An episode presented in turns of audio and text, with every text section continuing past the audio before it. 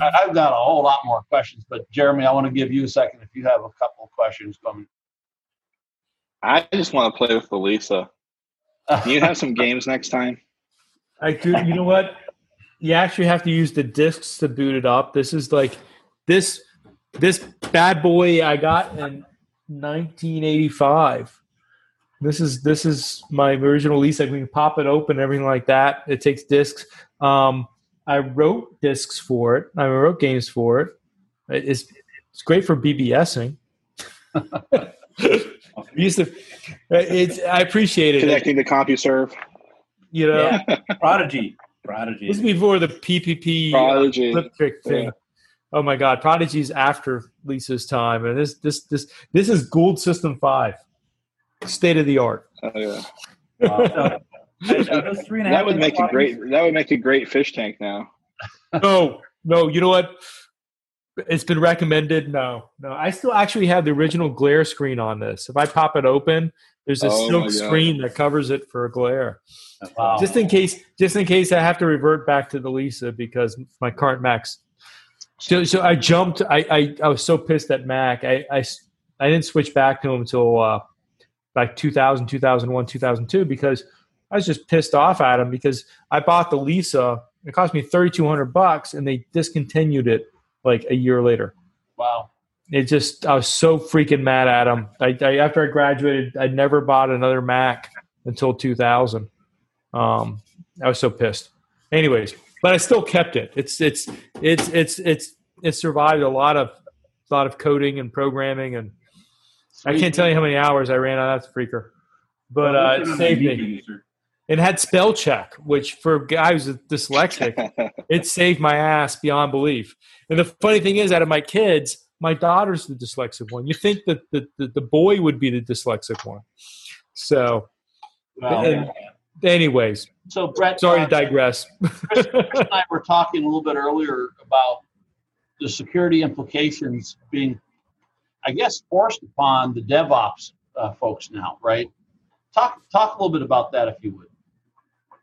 You know, um, some of my developer nerds, I, I used to be a programmer full time. I was since I was six, and I got paid for most of the time that I did development.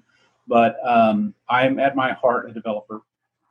There is so much change going for DevOps right now. And the reason why that is the case is because eventually, you know, you beat the dumb horse of security idiots they eventually get the idea that wait a minute if i don't bake in security flaws when i'm making the source code then i don't have to expend a great deal of money to try to defend against those flaws that i could have prevented in the first place if i had just done something um, uh, But then again, you could call yourself, I don't know, Zoom and not give a crap about security when you build it, and you still be billionaires. I, I, uh, I'm sorry. I, I consider myself to be an understudy of business stupidity, right? And um, there is this mantra of just ship it. Like we'll get security in later. Let's get it out there, get, and then get pregnant, and then we'll talk about uh, investing in condoms. So they they are. Um, the, Zoom, to their credit, has tried to address some of the problems. Thankfully, they're going to try to do better with their crypto as well. Um, and but that is a classic example of look, man, it's a competitive market. There are all these players. I'm just get it out the door, and then we'll fix all the security stuff later. And um, Zoom has now got organizations, large ones, that will not use it. And That's right. prevent- Oh my God, they're they're pretty much banned from the federal government, right? I mean, they, the government told me they won't do a meeting unless it's on Microsoft Teams if you want Zoom versus that. Um, it's they, they they won't touch it, but they're still. I just read a whole thing. They're still going to make hand over fist money, best quarter ever. They're not going away. Um, That's because the consumer market has bought into it with this. yeah, the consumer, the So consumer they, market they doesn't give a struck at the right time. They messaged at the exact right time while WebEx was sleeping, and Yep. there are all lots of Yep. other solutions out there. They jumped ahead and went, "Whoa, whoa, whoa! Use us!" And so, because of that, and they were an, a voice in the wilderness, everybody was like, "Well, I got to work from home, and I got to do video conferencing. I guess I'm going to use that." So uh, let's have this very same conversation next year, and let's see if they're the juggernauts. All right, write that one in now. Put down the conversation piece. And, Yeah, So- I don't so think, Paul- I It's don't think that they will be doing as well next year as they are this year. All right, Jeremy.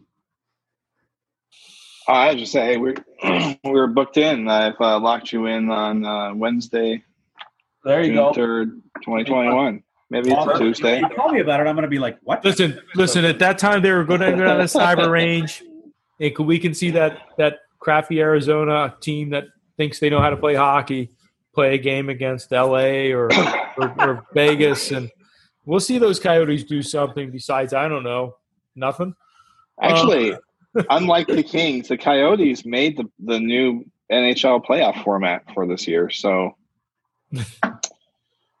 they're doing better than we are. Contrary Well, to the their, Kings, My but how Knights about not, Vegas? So. yeah, contrary to their name, they're Vegas is in. Sorry, Brett. Contrary to the name, what? contrary to their name, they're not kings of hockey. twice, But they had the great which is how many more than Arizona has. Uh oh. There And we how many- go. That's that's one one more than Washington. Yeah, It Yeah, is, but but we have we've had better consistent. And here I go. I couldn't even tell you if Texas has a hockey team. Yes, they do. The they do. They stole from Dallas Minnesota. Stars, which are a transplant exactly. You know, they're Minnesota. Which are a transplant. Weren't they the Nordiques, and then they became the Wild? Uh, no. Maybe, maybe. How did they go? That's Minnesota Stars, North. Stars, Texas Stars. Everybody just buys a Canadian team, brings it down, and the poor Canadians have to create a new one. There you go. Um, the best hockey players in the universe are from Canada. We all know that. We get it. They don't have to tell us They're all from. Los Angeles. So, so a, a final question I, I would have, Brett, You're is talking hockey, Al. That's you better be a hockey I, question. I know. I know. uh, we, we hear a lot of pressure being put on MSSPs and MSPs from a security perspective because their their attack surface is so potential broad and, and distributed, right? Um, along with healthcare, by the way. you went back to the fruity beer. You went back to the fruity yeah, beer. That's all he had left. The other one's So- empty. Yeah. So from from your perspective, what are what are the top three things that that you think that MSSPs are going to need to really be careful about as we continue on through the rest of this year? Well, first of all, uh, you're, if you're an MSSP, you are the number one target because as a bad guy, I pop you, I get all your customers for free. Um, I, you know, cybersecurity people are really bad at cybersecurity, which is of course hilarious, right? Um, you know, when I was doing uh, active pen testing, I would always look for the security appliance. I would literally suck up the network and be like, okay, where's the security appliance? And then I would only go after that because that's going to be the weakest defended system on the network. Uh, and so you pop that. And then, What do you think, Jeremy? you I'm, I'm a printer guy. You get I always felt the It's like printer a was security device. It's great. You know what I love? I love open SNMP. Let me get in. Well, I'm not, you know, it's it's it's always there on the edge. They just don't get it. All you have to do is one little ACL, lock against SNMP from this interface, but no, they leave it broadcasting and don't change it from public or I'm sorry. private. I'm sorry, Al. You, you, you you just talked, started a conversation about popping things. There you go. so So let's go eh, back to Brett and finish those top three things. yeah, so MSSPs, you are the target, and you have a fiduciary responsibility to protect the people that pay you money to watch and protect their networks. So start taking your job seriously, or enjoy the lawsuit. I would have gone after the Microsoft Active Directory server. That's that's my hope. That's usually buried pretty deep, though, right? So you've got to compromise Ah. something first before you can get there. No, because Yeah, admins, you can find. admins hate remembering passwords. Those passwords are the easiest ones to break. Well, of course, Really you pass the Well- hash, right? So the uh, just looking for SMB Ghost. uh, that way, you uh, all their patch systems are now vulnerable, and just whack that, and you're good to go. Yep. So God's not staying up this late. Go on. Packers the movie. Packers the movie, baby. Yeah. All right. Poor Al. but um, so take your darn job seriously or get out. Yeah. And second to that, uh, you know, the business is hiring you. Hopefully, you're in tune with the fact that they're thinking you're doing more than what you're actually doing, and your salesperson didn't inform them But I can tell you, our team is doing these things called incident response exercises. We have about four or five different offerings that we have. And one of the big outtakes that consistently shows up is when the MSSP is involved in these cyber incidents, they're like, well, wait, we don't do that. And then their answer is, well, what? You don't? Uh, because their entire policy book and all their expectations are that the MSSP is going to be able to do something they, they are literally contractually not allowed to do. And so uh, it. What about MDRs though, Brett? I mean, MDRs are beginning to respond now. Yeah, well, that's the warning, right? Like if you're an MSSP and you're not on top of this, that's literally the, the gun and the bullet that's going to shoot you dead. So you really, really right. got to step up here and get engaged do more than you're doing. And I understand it's a competitive market and low margin and blah, blah, blah, blah, blah. But one of the ways that you can do that is you can incorporate things like threat intelligence because um, mm-hmm. there has been a 300% increase in bad guy recruiting from the general world. So after this call, Brett, we want I want to know how much your threat intelligence costs. Because because we we write back, we love I'll put a plug in for WebRoot. We love WebRoot. I, I want to take a look at Mary. Don't I know you're going to be looking at this, Mary? Don't here to to checkpoint. Um, Mary's at WebRoot. She's not going to have me when I talk about yeah. looking at checkpoint, but I wouldn't mind taking it here in checkpoint's point of view, right? But but threat, threat intelligence. Listen, we all agree. My techies look at it and they skip the MSSP part. The, the second piece here, threat intelligence. Signatures are dead. I hate to tell people who anybody running a, an IDS or an IPS, I can't even think of an IPS right now outside of Fidelis. That signatures are dead. There's just it's just not out there, and that reputation is king right now. And quality reputation. We just had a meeting with McAfee with Mo, and you think McAfee is thinking, "Oh, we have all this marketing, we're cool." They're like, "We nobody will listen to us."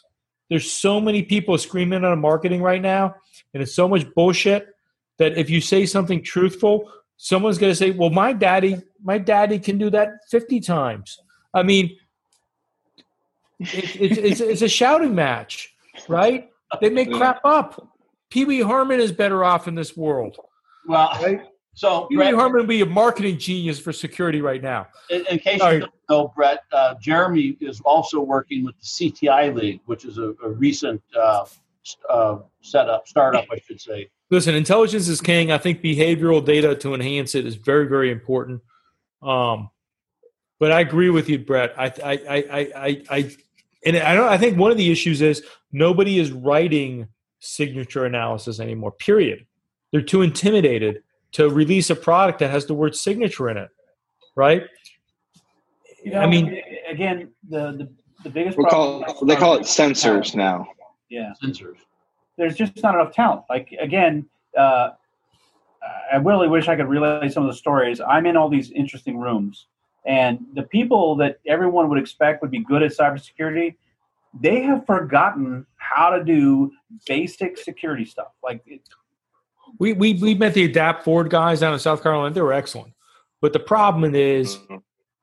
the problem is, is that it's hard to get a crew like that together and keep them together I don't want to tell poor Mike Jenks that's the issue, but that's true to keep them together because, quite honestly, the customers that buy don't appreciate smart people. They think that they can just that they, can swap them out because there's another guy that says I can do the same thing. Oh, I I sold my stock fe- February 13th. I was I was intelligent. I, I, think it's changing, to be honest with you. Like I'm starting to see industry pundits start talking about the fact like look at this this threat intelligence is this old so my favorite story so far about threat intelligence platform is do you remember the melissa and i love you viruses back from the 80s doesn't. So a very high 90s. level threat intelligence platform just posted those as iocs so they're saying this is brand new stuff you got to watch out for and that is quite literally crap from the 80s that's because they're so desperate to produce metrics, a number, that they publish stuff that is irrelevant. And so now many people are going, wait a minute, this is freaking Melissa virus. Like, what? And as a direct result of that, it has caused many to go, wait a minute, that emperor does not have any clothes on. And so that is a wonderful discussion because again, I uh, I am a capitalist like every other person, but when there are too many charlatans in the tent, Capitalist, not a capital fan. Yeah, but go on. You, you got you got to get rid of the charlatans, otherwise your business is lost. So It's hard to get rid of the charlatans. I have to tell you, Brett. I know you. We still have number three on your list to go, but the charlatans are a pain in the ass to get rid of because they're so loud and so annoying. I, And, Well-funded. and Well let's funded. Well-funded, right, Jerry? well I they're fucking. They're the New York Yankees of of, of baseball. For, they're, they're of the cyber world. Except the New York Yankees actually produce something. So No, they don't. They buy everybody else's Four stuff and hope it with their- works. Yeah, with their reputation. The the fact is is that um, the charlatans are a reality. They're going to be here, but I am telling you right now, I am seeing a significant shift. Uh, I mean, uh, the cyber warfare range was a huge victim of a charlatan, and that guy has lost literally everything, and he's out of everything, and that happened in a year. So the industry has already said to themselves, "Look, when we find these these charlatans, we're going to punish them quickly and effectively," and they go. So I I suspect that in our future years of news, you're going to see major players getting knocked out of the industry because of exactly what you're talking about. Whatever happened to like Right? what was that lab company, Jeremy, down in Texas? Nefos Labs or so. What was that lab that there are very few independent labs out there, Brett, and there was one, and you don't see him anymore. You know what I'm saying? Not Aberdeen. No, no, no. It was it was independent. It was like Nephos or something. It was a. Oh. I, my point is, is that Brett, it's it's hard to find because they're all paid for examinations now. Like if you go to Gartner and everybody else, I mean, it's how much money you give them determines on if you're in the top right. I mean, I worked for a startup and they they they moved positions just because they gave money. Let's just be honest. Well, Uh, and, and I can confirm, like that's not a conspiracy theory. That is as real as it gets. it's just the, the, the deep fake. secret. you know, you think deep fakes are real. I mean, we've lived with this for. I, we can go down every single one of them. I'm, I, I can't tell you. I just learned Fortune magazine's a pay for play. I was like, what? But, but it is. I got an email that says you want to be in the top 500 Sims. You know, I'm Oh, like, So let's circle Okay. back. Now, what's your top third? what's yeah. I was like, we can't talk about the, we can't talk about the scam. We're not going to get distracted. Well, so I I uh, I was uh, independent consultant uh, to a major news organization that's global, Yes. And I oversaw the the cybersecurity operations uh, and consulted to all of the things that they did in their online properties, which was quite a few. That's it's the largest media company. So, in doing so, I was actually positioned near the advertising department. And that helped me to truly understand all the stuff that's going on because when you look at advertising from the perspective of cybersecurity, you're literally talking about opposite ends of the world. Um, I, I'd written a paper for that organization saying that um, uh, malvertisements were going to become a major inroad. And uh, Mhm. I was quite literally laughed out of that group. They literally laughed as I walked out the door. And then five years later, I got a call from a VP, and they're like, "How the hell did you know? Like, how did this is our biggest problem? It's rampant. It's a terrible problem. What do we do?" And my answer at the time was, "Yeah, just get a big check and then send it my way, and I'll come back in and help you guys. If not, then enjoy the fire." So, the uh, it's one of those things where the cybersecurity industry has been reluctant to get it, but but take into account what's really going on.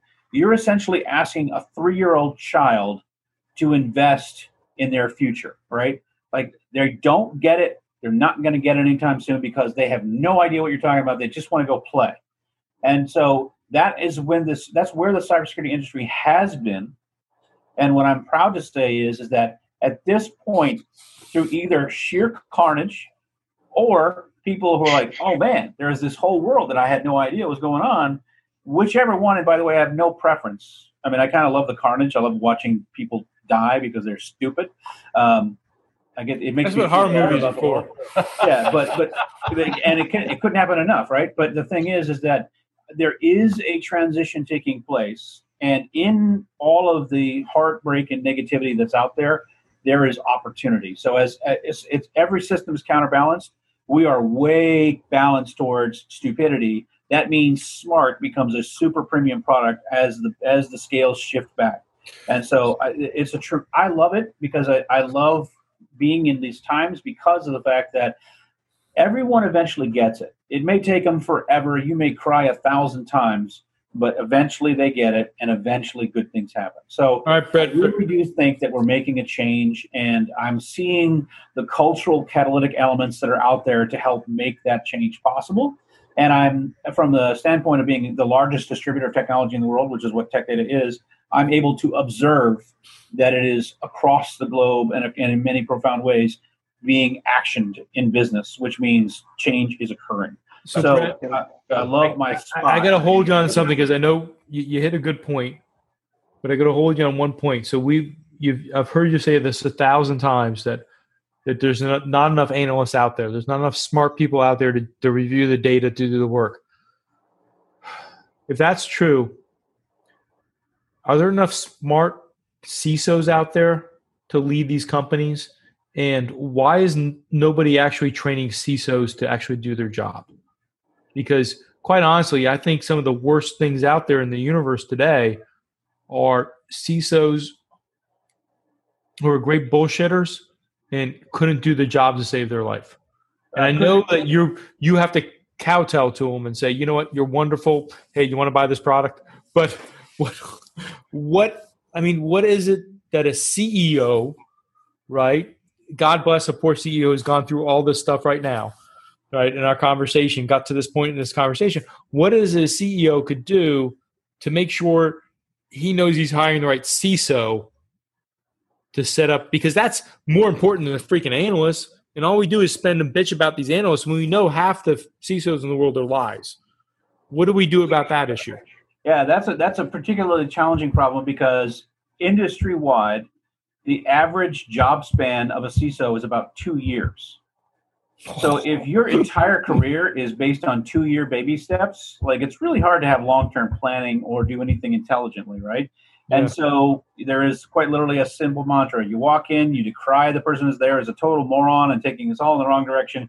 You write copious memos of all the incredible amounts of money that you're never going to get to spend, but say that it's essential that you spend it. Otherwise, you won't be able to provide security. You wait for the breach to occur. You get your butt fired, and then wash, rinse, repeat. You go do the exact same thing at your next job. So that I mean, that's literally like that's exactly what goes on. So the thing is, is that um, until people are being held accountable. So I get asked by a lot of Congress people and other uh, political leaders, like, what can we do? And my general answer is, you're too old. Stay the hell away from my internet, right? But the the there is an opportunity, right, in that if we were to hold CEOs more accountable for their bad decisions, that changes everything very, very quickly because I promise you, if a CEO gets perp walked because their company got breached and people got hurt, and Congress doesn't step in to protect them, I don't know, Experian, right? Then you, if you were to perp walk the, the CEO of Experian and say you you took people's data, they didn't have an opportunity to opt out, you lost their data, and now their lives are essentially significantly harmed because you're an idiot. Like if you put that guy in jail, the story gets out really fast. Hey, they're not kidding anymore. We got to do something. So I was never for the more draconian things, but I've I've seen that only when people are forced to do something intelligent will they do something intelligent. Now the question is, can we avoid Congress getting into the habit of dictating crap from on high that doesn't make any sense? Right. Right. So it's a really daunting challenge, and I definitely do not want to wade into that world. I really don't like politicians. Um, but the fact is, is that there are things that are out there that are helping culturally to make these shifts. But if you're a cybersecurity professional or a C-level person and you believe that the world doesn't isn't coming for you in the dark with a knife, you're nuts. People are so sick of losing their data and getting harmed because of it. They're mad. And if you want to see the kind of unrest that we're seeing today in this world, um, let's have a few more big breaches and let's see what happens. Yeah, and I think especially on the medical front too. Uh, in all fairness, uh, I, I have met a few and a few CISOs who really are good, right? So while while we have a predominant scenario of CISOs who really are struggling with this two-year cycle of life, right, for for uh, uh, job, there are some who actually do good. And well, and- you know, Brett, Brett, Brett, and I are not saying that. There are some wonderful people in organizations. The the the, the cream has re- really risen to the top. There are some guys who get the C level stuff. There's no doubt about it. What the reason why I was kind of jarring Brett is because we always talk about the the skill set shortage, but we never admit that at the management level we have a bunch of idiots. And, right. and, and, and, at the, and I'm talking easily 30, 40%. And I don't, don't mean, you know, I, the old lawyer joke. I don't mean to insult the 5% that are actually doing their job for the 95% of bad lawyers. But the, the reality is, is that in the CISO world, I'll, I'll- throw one name out because nobody ever listens to me anyways. Is Jeff Hasslinger, who's a wonderful CISO. And he's over at iCare right now. And they're hard to find. And if I was another company, I'd call them up and say, listen, can I borrow him for 20 hours a week or 10 hours a week? I think that I'd better, I would better find a partner who's doing a really good job saying, can I borrow your CISO mm-hmm. to get my organization straight? And I think that's the problem is, is that, that nobody really cares. That's cool. Don't worry, Jeremy. Nobody really cares to, to work at that level. They're so afraid. But the reality is, is there are some great CISOs out there. yeah, there are, and, And I would I would still borrow beg for five hours and say it in forty hours of crap. Yeah, agreed. And now here's the other complication, and I'm not trying to nosedive us down another rabbit hole here, but there's been this misperception and the vaporware around cyber insurance, right? Yeah. And, and now you, you look at, Trump, right, who put this executive order in place last year that gives gives the uh, companies, insurance companies, the ability to, to say, oh, this was an act of war. Therefore, because it was a nation state, and to your point, Brett, it's primarily nation states, right? So we don't have to pay you. Keep paying us. And you think that you're balancing your risk scale, but you're not. We need Well- a lawyer for this one. I, I, I actually I love that he did that. I love that he did that because cyber insurance was the excuse as to why I don't need to invest in cybersecurity. That's right. They're just like, let the breach come. I got insurance. I'll be fine. So uh, when the God King declared that to be not a thing, great things happen for cybersecurity because all of a sudden, all these companies that were like trying to hand wave their security with an insurance policy got smacked. And that's awesome. That I hope continues to happen because, again, if you're not going to take cybersecurity seriously in these times, you don't belong in business. You are irresponsible and you are doing a disservice to the market and your customers. And I don't mind saying bye bye to you because you don't belong here in this club. So we absolutely have to embrace the realities of cybersecurity, stop the hand waving motion, stop memeing this stuff, and get down to actually doing your job. And that can't be done alone, but there are a lot of very passionate, successful people. And, and by the way, there are a lot of passionate, unsuccessful people, right? And so we just need to find them, empower them, and they will transform our organizations. So, you know, Cyber Warfare Range, we take people who have would never in a million years be allowed to do cybersecurity, and we inject them directly into the cybersecurity world. At Tech Data, I'm in the process. They're calling you, Al. They're calling you. Well, I'm I'm uh, I'm in the process of making Tech Data the largest on ramp of new cybersecurity talent into the cybersecurity world, and I think I can pull that off in about five years. That's So awesome. I have a couple. I think you can do it in two with Al. You bring Al over there. You can do it in two. I can't tell you. We brought Al in. We're afraid of Al. We have our 9 a.m. call. We're afraid to put Al on the 9 a.m. call because he's crushing us. It's like, oh man, we don't want to Well- listen to Al. Al, Al and I got to spend time together early on in my in my career there at Tech Data, and it's guys like Al that that put in the work and do a good job that are making a big difference for us all. And If only he was 25 years old. wish we Had that youth. Al. Yeah, so ask for a raise by the way right after the call. Um, but and, and my, check, my check still hasn't arrived yet, just so you know. There you So, um, but this is the time for us to find all the owls and all the female versions of owls and empower them. So another thing I'm doing in Tech Data is I have a huge initiative to try to bring in more female cybersecurity talent. And the reason why I'm uh, doing I'm that, on this not one. a benevolent. I, I'm trying to open up cyber ranges in inner city Los Angeles, in Compton, and South Central. Again, I'm not a humanitarian. Like to be honest with you, like You should I'm be. left- You should be. I'm And I'm not- listen, we we are striving. We have this vacant hole, but to tell you the truth, like, what is the percentile of graduates, and what's the, the diversity there? I mean, this nobody wants to come here. It's only white rejects, like the four of us that are in our industry. Well, I universities, universities are dead. So I, I'm going to let you know right now. In our lifetimes, we will see most universities gone, even though they have all the money in the world. They are dead. They don't get it. They're never going to get it. Um, quoting uh, a city slicker. Right, we hit the head on this one. cows can tape something by now, right? So the fact is, is that they are they are a dinosaur that is waiting for the meteorite.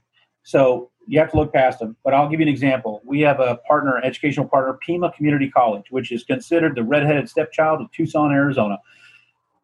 Every every single one of their cyber teams, including total noobs, scored multiple times higher in a capture the flag event than the highest mentored team from a university. So I'm talking about people who, prior to the exercise, are like, "Oh, what tools should I use? What is this over? What's the objective here?" Those kind of people had the basic constructs of their training to be able to quickly descend, orient, and excel, and they beat the tar out of every single university team. The mentored teams. That means a cybersecurity professional was on there advising the team. So yeah, Wow. That that's a powerful story, and I, and I think you know, Brett, given this this whole work from home initiative with the, with the pandemic, which personally I don't think goes away until sometime next year myself. Whenever we've got the tried and true, you know, uh, uh, That's because you're you're one of the old men. You're like in the ten percentile of dying, Al. That's there- there- but but I'm having, sorry you didn't get into the California conversation. having said that, right? So, So- stay inside, Al. Stay inside. uh, you know, having said that, I believe that with the with the pandemic, it's it's driving just like healthcare, just like any other business, right? It's collapsing them at the moment, and I hope, to your point, Brett, that that this collapsing says, "Whoa, what are we doing wrong? What can we do better to give more highly skilled people out there to really make the difference in the We, world?" we need to have a meeting with Brett, and then we pull in like Ellen Mitchell from Texas A&M or something. I'll tell you 100%, Brett. Here's the issue, and I'm a Virginia Tech grad. I love I love Virginia Tech. Yep. But it takes five years to get a stupid class approved by the government because they take government money, and so you can't change the classes to make them cutting edge. And to tell you the truth, nothing against half these professors. Dr. Arthur, I love them. And, but the problem is, is that they're not cutting edge. I mean, how many comp- how many places teach Go, and how many? They never never mind latest security stuff. They don't even teach the latest programming languages. They get extra credit for learning Git. Jeremy, Git is extra credit. Oh my God, I can't. And I'm I passed my Fortran class. Thank you. We're uh, seventy seven. No, that was last week. but my, my point is is that that I love what you said, Brett. Even though I, I was listening to it, is that you know you have if you train some people directly on the knowledge and put knowledge in their head instead of all the crap we try to shove in people's heads in college. And I'm not not saying college doesn't make a, a wonderful, well-rounded person, but if you expect college to put the, the necessary information to do a job in their head, maybe for the hardcore stems, but not in security. We teach them the CISSP. When you make a 13 year old kid from India get a CISSP because he can read a book, you know that's a piece of crap. Well, they I'm post sorry. the answers on the walls in the testing center, so they most of them are doing a really good job of reading the walls. But uh, not to say that the CISSP is not a great degree. It's just that when you I'm sorry, Jimmy. Do you have one of those pieces of shit? Oh, Yes, I, I Hey, have hey, zero. no. I have zero certifications. I'm very proud of that, considering the fact that the U.S. government says there are 18 people on the planet that do what I do. You're And supposed to I have a zero. freaking CSSP to work for the government security. Love it. Uh, so uh, I would have to say that uh, you've just hit on a book I'm writing. I'm actually finally writing a book, and uh, I'm about to uh, to get it to a point of completion and review and all that good stuff. And it talks Wait, about wait, Brett, Brett. The title of the book is "I taught uh, I work- taught strippers how to become an MSSP superpower," or what? Like you've just given me a new mission for my life. I never realized that that could be the one and only thing I concentrate on. And thank you, thank you for that. That's all. I'm I mean, gonna- you were looking for women in security. I was, I was just throwing you a softball. all right. So, He, so Brett, he invests one dollar at a time. the long way. one style real quick, guys. All right. So, go ahead. You know no one is Uh, listening to this. It doesn't matter. yeah, thanks for, for like careening me back at the point there. So, you know, males and females are two parts of one mind, right? Like that's a reason why there's the paired soul concept in all of our culture. And women think differently about a problem. And as someone who has worked with uh, teams of both male and female at all skill levels, I absolutely am delighted to see the insight that women bring to cybersecurity problems and objectives. And because we don't have any females per se in cybersecurity, like we, this is one of the reasons why we're inhibited, right? Half Cybersecurity needs women. half of our brains missing, and and they offer a significant advancement just out of the box. Like if you just simply said, train Bob, train uh, Nancy in the same skill set, hire Nancy because she's going to bring to you a diverse thinking to solve a problem. I, uh, I think uh, uh, you're hitting a nail on the head. I think we all listen. We dream of that day. I can't tell you how many days at DEF CON I'm like waiting for the women to show up. Right? I Well, why would they? It's debauchery, right? For And different reasons. Full of memers anyway. Like nobody in is actually serious about cybersecurity. jokes they don't understand and smells they don't want to smell. But the Hey, point uh, by the way, uh, I'm, I'm about to ruin DEF CON. So here's what going on, guys. canceled, canceled, and it's not a joke. if you look at Phrack and all the articles from the 80s and 90s, you can find that. Oh my God! How do you still have hair on your head? There's a pattern that shows that they are simply recycling Phrack articles for all of their new and upcoming topics, and it's Really? Oh my God! It's Oh my. God! I haven't heard the word Phrack. I can't even tell you. I, I had hair that was more down to here at the time. This entire spot you said hair at one point. Oh my God! This is Phrack magazine. That, that's Holy real right there. schmoly! All But right. This is the fact mine. is that, that that but keep in mind DEF CON is a National Guard operation, right? So all those people are National Guard people and they have Don't tell priest that. but that's the thing. Like again, that's a conference that could have become serious, chose not to. Yeah. Right? And and so again, it's okay. Like if you don't know, if you're a three year old operating in an adult world, like a lot of the stuff's gonna escape you. I, I mean I constantly use the I, I love example- DEF CON. The only issue I have with DEF CON is you can't get a seat for what you want to hear. Number one, and number two is is that it became, and I won't say the second who you know, right? To to get into the speech, and so BSides took over. And what I love about BSides is that if you can stand through nine crappy speeches, you're going to get one really good one. And and and the thing is, I mean, we're grinders. We're hackers. Hackers grind.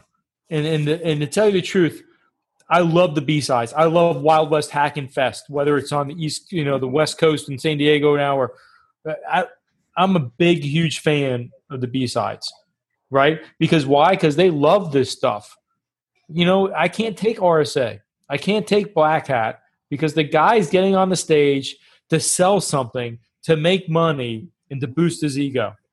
It's not there anymore. I miss, I really miss, I miss Grandmaster Rat going up with a speaking spell and, and, and, and just getting the crowd excited, right? I miss, I miss Mudge and the old Mudge, you know, changing back orifice into pretty much a really good back office management.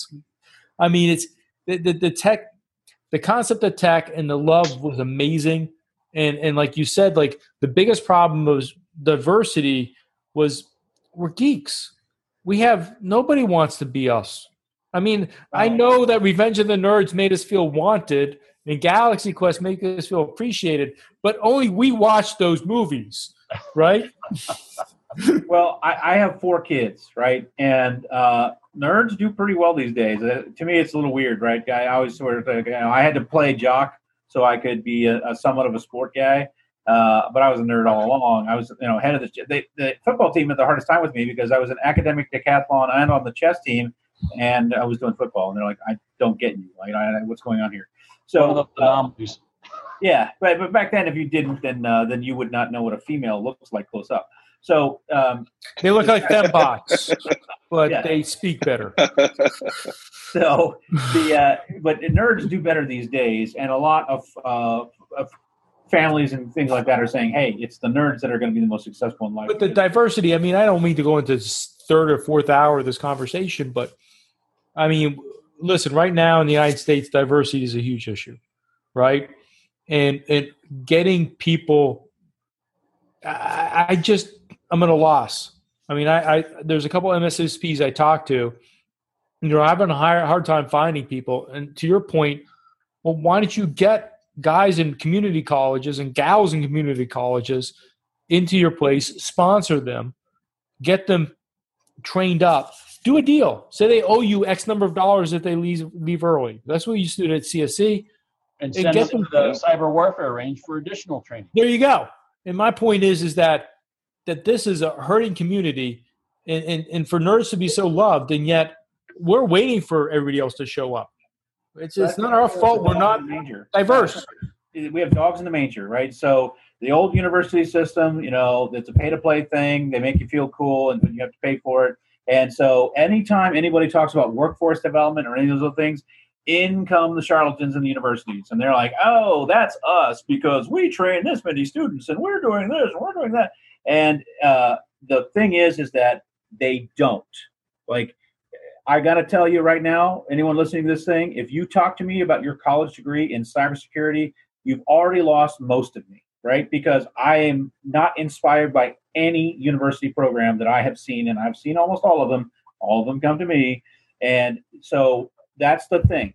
Like, universities are not it. But think about how profound it would be if they weren't the dog in the manger and they weren't sucking up all the money and all the mind share for how to get people into competency and jobs, yeah. How much money do we have to now invest? Do you think? Country? But but Fred, do you think that cybersecurity is really a vocational school? So that's it, okay. So I love that you use that term. So shame on you for that. Um, community colleges started off as being a vocational school. But I'll tell I was, you. I was thinking about the Germany structure of schools, but we'll go down to community colleges. so, or so my, I, ITT Tech kind of thing.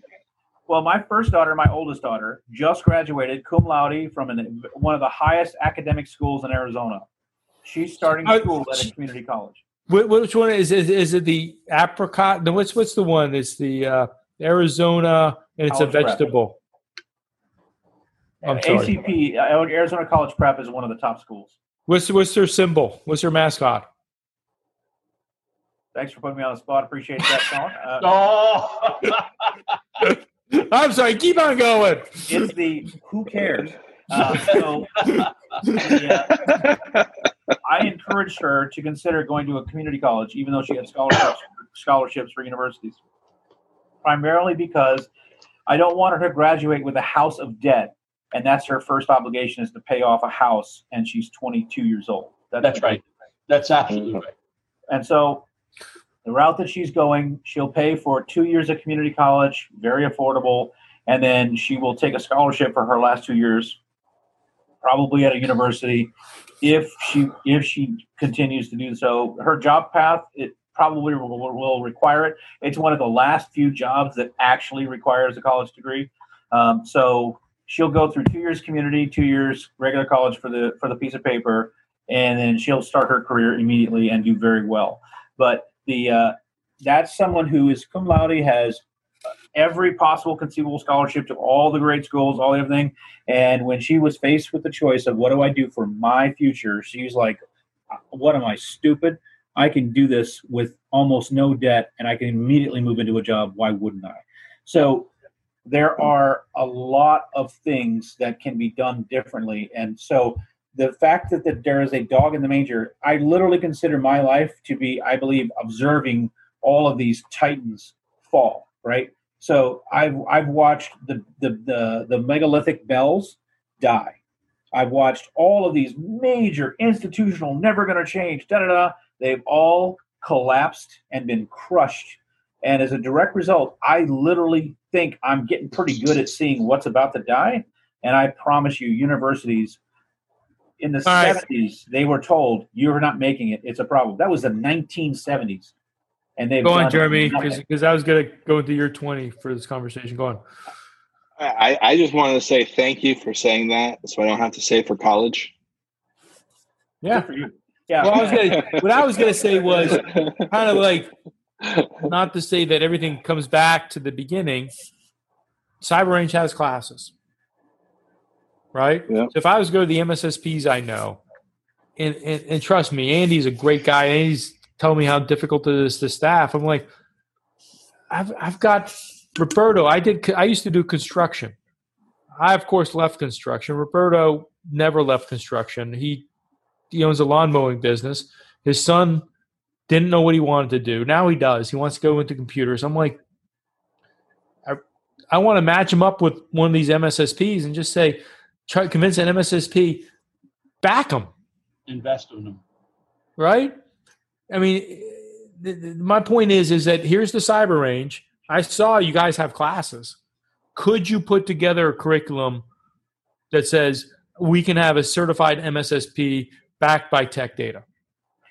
So Or could, we're could you graduate a functional human for an MSSP? Yeah, Could you put somebody direction. off the street into a seat at a SOC? Yeah, what we'd like to see is we, we, we a couple of things, but primarily we would like the company to identify the talent that they'd like to, to bring on board, and then send them over to us. We'll train them up and then hand them back as they train, ready to go individual. So that's kind of the route that we're going early because that's an easy thing for them to do. They get to pick the personality and the cultural fit. We then simply upskill them to be able to do the job. Um, we're averaging for people about six months to get them from wherever they are, which is usually nowhere, to competent in cybersecurity ready. So how much does it cost me? so at the moment, if you are doing it with the with the, the foundation, it's completely free, as in like, Wow. no anything, no cost at all.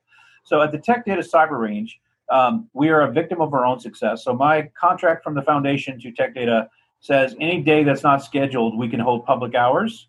I've had one public day.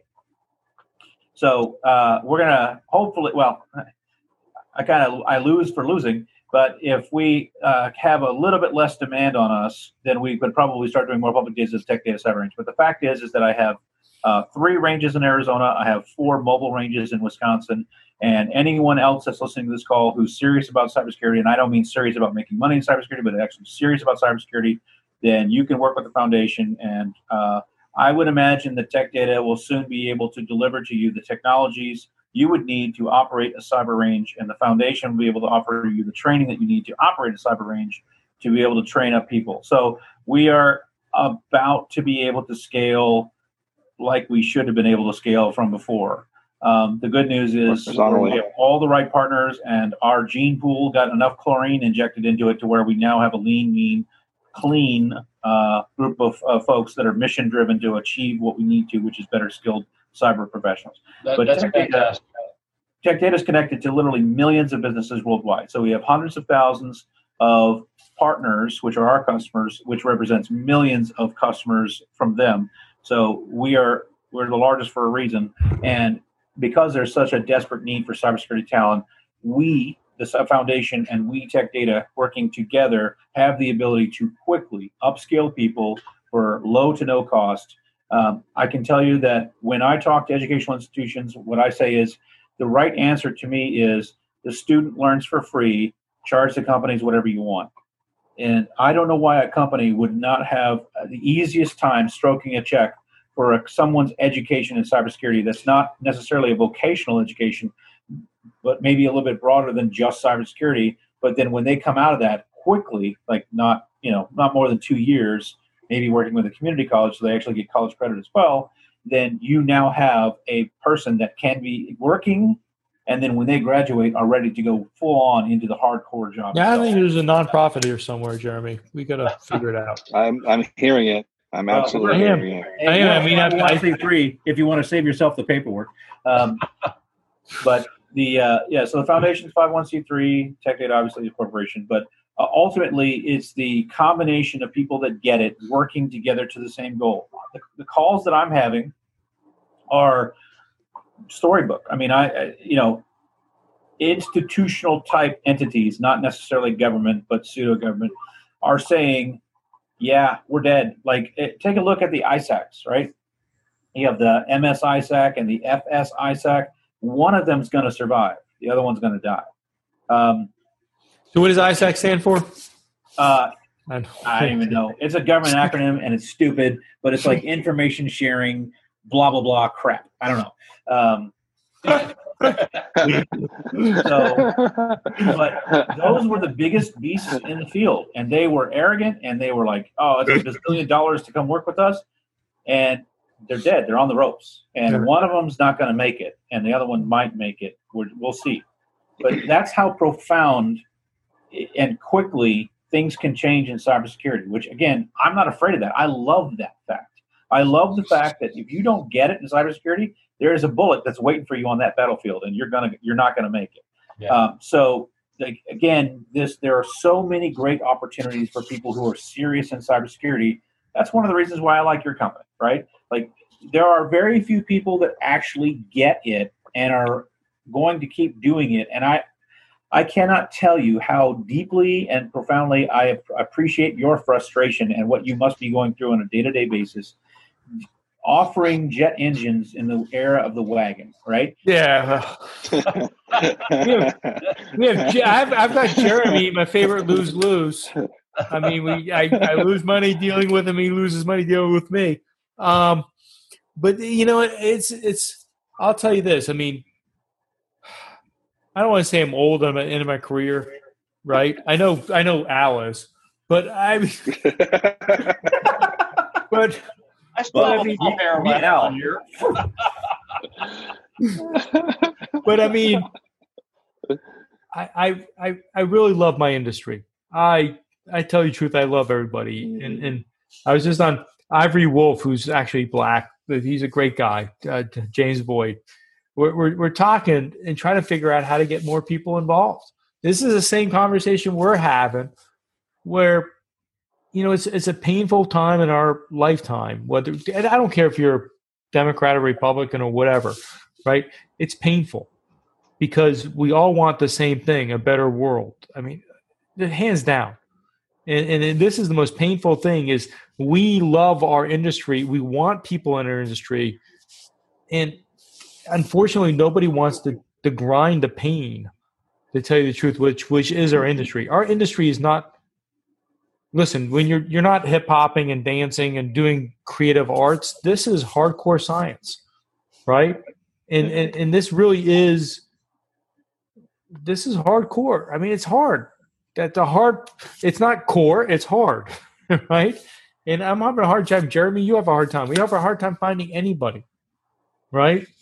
And and and I'm not belittling Al. Al has been wonderful to us. I mean, he's like a diamond in the rough. He's like that Aladdin movie in in, in Disney, right? I mean, who would have the thought? five thousand year old genie. Yeah. who, who would have who would have thought that the a guy that thought the invention of the wheel was impressive could, could do what he's doing? I mean, it's it's cra- crazy, right? And yet, The guy he survived the meteor. Yeah, and, And- he can tell you what the dinosaurs were like. He was there. he was there. He was, he was like, "I can tell you what happened to the dinosaurs. I saw it personally." Yeah, that, But, um, let me tell you. Yeah, Yeah, and George Burns, I watched him born. I watched him get born. I, ha- I Um, helped a little bit. I got the towels. So, so, anyways, I mean, I sorry, Al, I didn't mean to drag you in on this, and Brett, I appreciate all you're doing. I would love to try to figure a way to make this all work, right? And Jeremy Well, would too. I mean, we. The, the- we the are great thing about starving. Yeah, but the greatest, the greatest thing about cybersecurity is ultimately it is science. And so Yeah. I, I frequently use the metaphor of launching a rocket into space. We just had a success from NASA and Elon Musk and all that good stuff. So every one of us could describe, probably in intricate and somewhat scientific detail, how to launch a rocket into space. None of us would actually be successful, even though we know how to do it in our head. There's no way we would be successful in actually launching a rocket into space because it's science. And so, because of that, it doesn't matter how many hmm. people show up in suits and do the tap dance and do the flashy lighting and buy the whatever thing that you know makes it cool. The fact is, is that in the end, you still got to get the rocket on the ground up into orbit. And because of that, Yep. you're going to see a tremendous amount of cataclysmic loss over and over and over again until the charlatans are finally weeded out. And what you're left with is people that know how to ro- la- launch a rocket into space. But here's the greatest thing about it no matter how much money you spend, look at the US government. How much money have they blown, completely wasted, trying to get better at cybersecurity? Well, well you know are what, Brett, and, and, and man, I we could go on. We're gonna divide this one in half. Yeah, Uh, we're, we're uh, getting close to our timeout here. yeah. We could divide this one in half because this is getting warm, and we that never happens. well, Um, if you let me get another, I'm out of beer. You know, get a refill. but but I'll tell you, you know what, you Brett, you kind of hit the nail on the head. And we're now hour 16 of this conversation is that the reason why charlatans get called out is because eventually they have to perform, right? Mhm. Elon Musk, I don't care if he care, calls his kid. Really, I don't care about the social stuff. First of all, kick-ass D and D player. You listen to his biography. He played D and D, right? And he won an award for saying. I mean, you know that if he's playing D and D, he's a geek, and he's one of us. And he plays Doom. Like, uh, okay, anyways. So the point is, is that the charlatans they only exist when the government pays you, regardless if you succeed or fail. Yeah. But when you have to own the result, you're no longer a charlatan.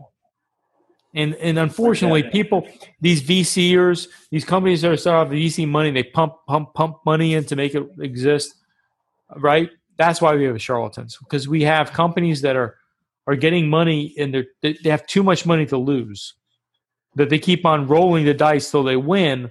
But unfortunately, companies are buying into them too early, right? it's- but the, they don't have an unlimited supply, and people are getting tired of losing, right? And so again, their their time is coming. The end of them is coming. Well, So- but but but Brett, I mean, I'm only interrupting you because I can pull out some charlatans that are trying to redefine themselves. McAfee, we just met with Mo Cashman. McAfee is desperately trying to redefine themselves, and they got great technology. They're trying to reestablish who they are, but everybody sees the old McAfee, the charlatan version of the old McAfee, right? And then you got Cylance, who got a lot of money. Stu's not there anymore. Who's leading that ship? Right? Well, there, there's a reason why the rats left that. Sorry, Jeremy.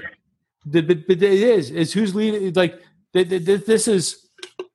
There, there, this. There's still things being at play, and unfortunately, it takes guys with beers to be honest about what's happening right now. Right? That that we're not the owners of the fate here, but the reality is is that there's a lot of charlatans out there, Brett, and we expect Tech Data to help us square it away. We expect the Cyber Center to square it away, the Cyber Range. Well, and and in in our own way, we are doing that, and it's it, is a fairly significant impact in the market. So one of the first things that I did was I said I sat the team down together and I said, as someone who is here, as long as I am here, if we make a decision to invest in a company that's a charlatan, I'm gone. I'm out. Literally gone. The minute that you do that. And, and then after you sponsored us, you you weren't kicked out. Not yet, but uh, uh, but the fact is, is that um, there was a lot of pressure to take the road that says, "Hey, look, they got all this money, they're driving sales, da da da." Uh, they were buying the business, right? And what I said to them is, I said, "I, we're not doing this, and the reason why we're not doing this is because I promise you, you're going to thank me." And it took only three months before I got a call from a senior executive saying, "Oh man, you see what happened to these guys? Thank God we didn't invest in them. Thank wow, wow, we missed." And I said, "Sir, that had nothing to do with luck."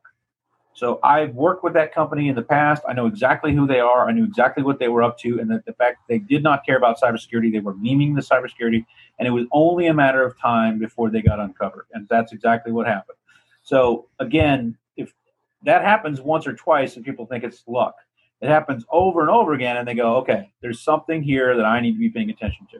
That's right. And so, you know, we've done a very good at Tech Data. We've done a very good job of keeping our offerings clean. Uh, and that what I mean by that is that we don't waste our time with charlatans. And uh, again, uh, that is one of those things that's a hard thing to do in business to say, we're going to take a pass on your organization if we don't believe you're serious about cyber. Listen, the economy is changing, Brett, and the fact that you guys are still around and so relevant says a lot.